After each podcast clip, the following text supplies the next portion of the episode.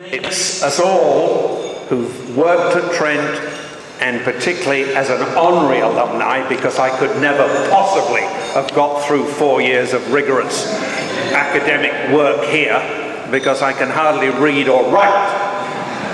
But it makes us all very proud. I'm particularly proud because of the number of award winners, both tonight and in the past, who have partaken of some form of activity in the athletic program while they were here.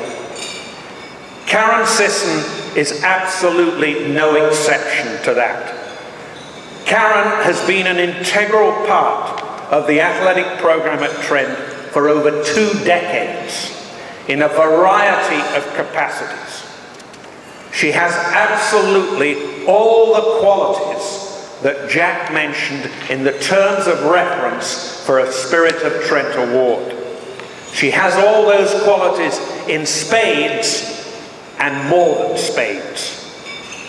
She was a formidable varsity volleyball player in her student days, and she was one of the first students hired some 30 years ago when the original athletic building opened in the late 70s.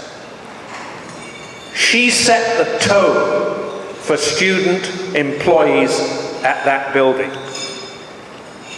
She suggested, as only she would, procedures and policies that are in fact in operation today.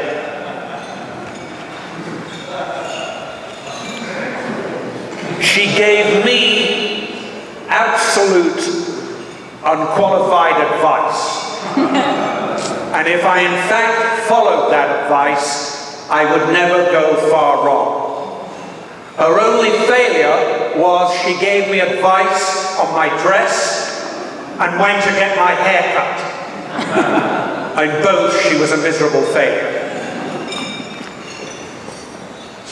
Also, at that time, one of the policy procedures that she initiated was a swim-only membership.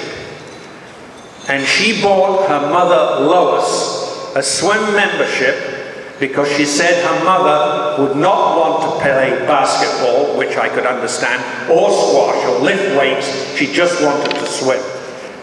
Swimming became part of Lois Sisson's life for three decades.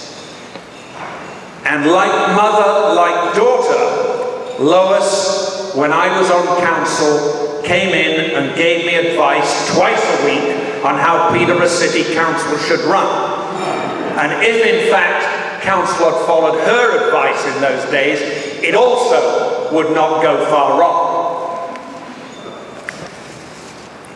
She has been an alumni and community representative on the Athletic Advisory Committee for approximately two decades. She was on the Athletic Search Committee. She orchestrated donating after her parents the Lois and Ken Sisson Award, which is annually given to an outstanding student athletic staff member. And its terms of reference are very similar to the Spirit of Trent Award. She also led a fundraising campaign for, the, for an athletic endowment fund upon the retirement of the former athletic director, whoever he was. Under her leadership, the goal of that fund was 100,000 and it's not possible to say no to Karen Sisson. She actually raised 160,000. And I know from personal that that made that former athletic director very honored and very humbled, wherever he may be. She recently received a 15-year Government of Ontario Recognition Award for services to Trent Athletics. She's involved in the current fundraising drive to re for refurbishment of the facility that she first entered some 30 years ago. She has been an alumni representative on Senate which is actually worthy of award all on its own. She orchestrated as well and led a scholarship fund in memory of Judge Sam Murphy, who was a very well respected judge in Peterborough, and that is given annually to a third year university student in Canadian politics and policy. Her community involvement, a volunteer at St. Catherine's and Chemong Public Schools, at St. Peter's High School. She's involved in the Peterborough Regional Health Centre gift planning program. She's involved with the Trent Valley Archives. She's involved and has been involved in Kawartha Minor football and the Church League Minor hockey. She's been involved in the Kawartha Spelling League.